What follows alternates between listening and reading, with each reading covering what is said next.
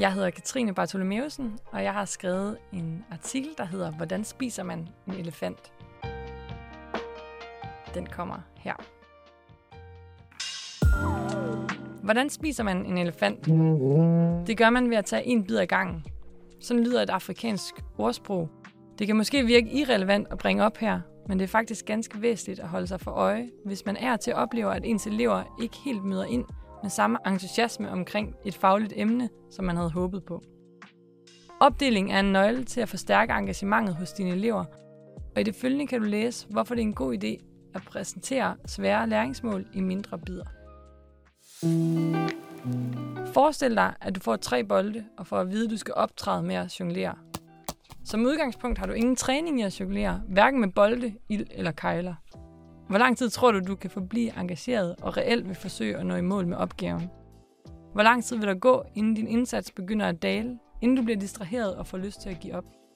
Prøv nu at forestille dig, at dine elever får tre bolde og samme instruks, uden at de har prøvet det før. Hvor lang tid vil de forblive engageret i så svær en opgave? Hvor mange minutter vil der gå, før boldene bliver brugt til alt muligt andet, og størstedelen af klassen har givet op? Mit gæt er, at der ikke vil gå særlig lang tid. Sagen er nemlig den, at det er meget svært og for de fleste uoverskueligt at lære noget, de aldrig har prøvet før. Og når noget er meget svært, er der stor risiko for, at dine elever, og måske du selv, mister al motivation og ikke har særlig meget lyst til at blive i opgaven.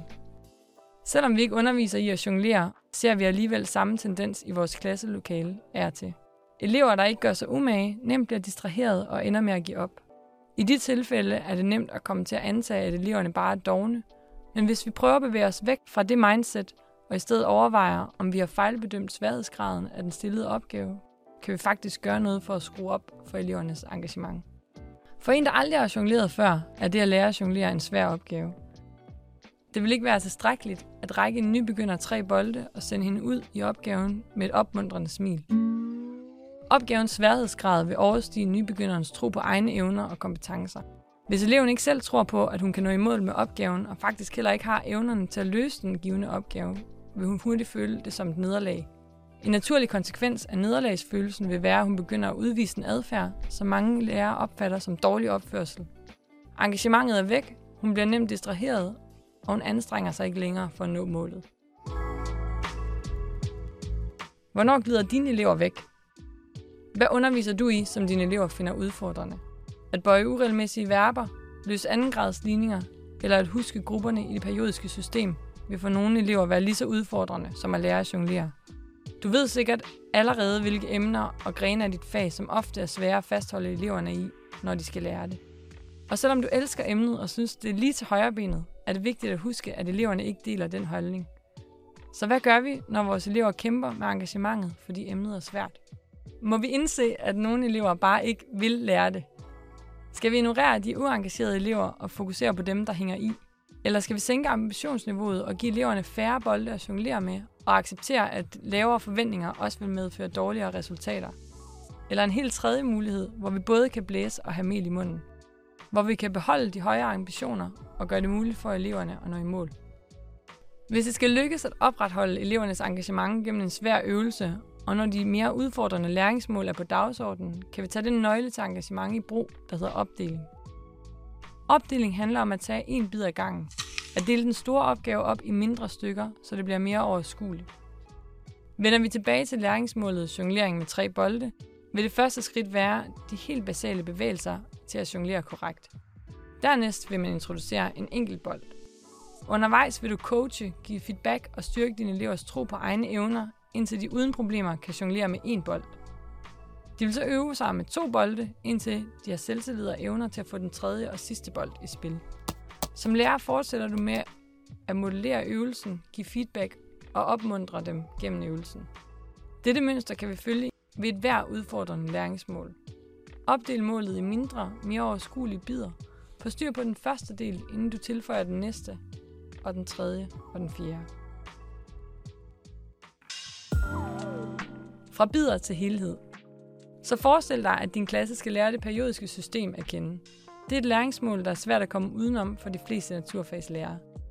Du kan vælge at vise hele det periodiske system på projektoren og starte fra en ende af med at forklare grupper, perioder, blokke og fortælle om metaller, halvmetaller og ikke-metaller.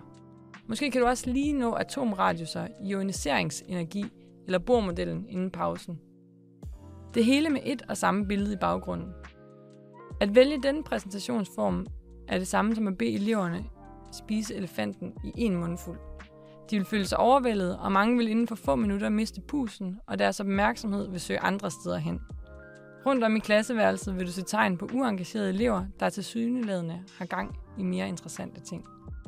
Dette scenarie er frustrerende af flere grunde.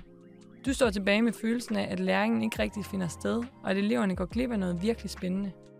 Og lidt med følelsen af at have spildt tiden. Så hvad kan gøres anderledes? En mulighed er at identificere de delmål, eleverne skal lære ved det periodiske system. Start med at præsentere perioderne og have en lille opgave eller et godt eksempel med, der illustrerer, hvad der kendetegner perioderne og hvorfor systemet er bygget således op. Derefter kan I bevæge jer videre til grupperne, hvor det ligeledes er vigtigt, at eleverne bliver inddraget gennem en opgave, hvor de viser, at de har forstået den pågældende bid af læringsmålet. Måske er det endda nødvendigt at dele opgaven endnu mere op, så hver gruppe præsenteres en af gangen. Det kan naturligvis variere meget fra den ene klasse til den anden, hvor meget opdeling af et læringsmål der er brug for. Det gør også en forskel, hvilket klassetrin undervisningen foregår på. Når du skal forberede din undervisning næste gang, så prøv at gennemgå, hvilke læringsmål i dit fag dine elever typisk finder mest udfordrende. Overvej, hvordan du kan dele disse emner op i mindre og mere overskuelige bidder. Du må først og fremmest sikre dig, at den første del er let nok til, at alle dine elever umiddelbart kan lykkes med den og hurtigt få følelsen af succes. Så kan du roligt bygge ovenpå og skridt for skridt bevæge dig mod det samlede mål. I processen er det selvfølgelig vigtigt, at du tager højde for både de elever, der, der ofte kæmper med læringsmålene, og de elever, der altid hurtigt er i mål. Sørg for at støtte eleverne i hvert enkelt skridt, og har gerne et ekstra niveau eller to klar til de elever, der med glubende appetit sluger de forberedte bidder. Det var artiklen Hvordan spiser man en elefant? Tak fordi du lyttede med, og god fornøjelse med at dele elefanten op.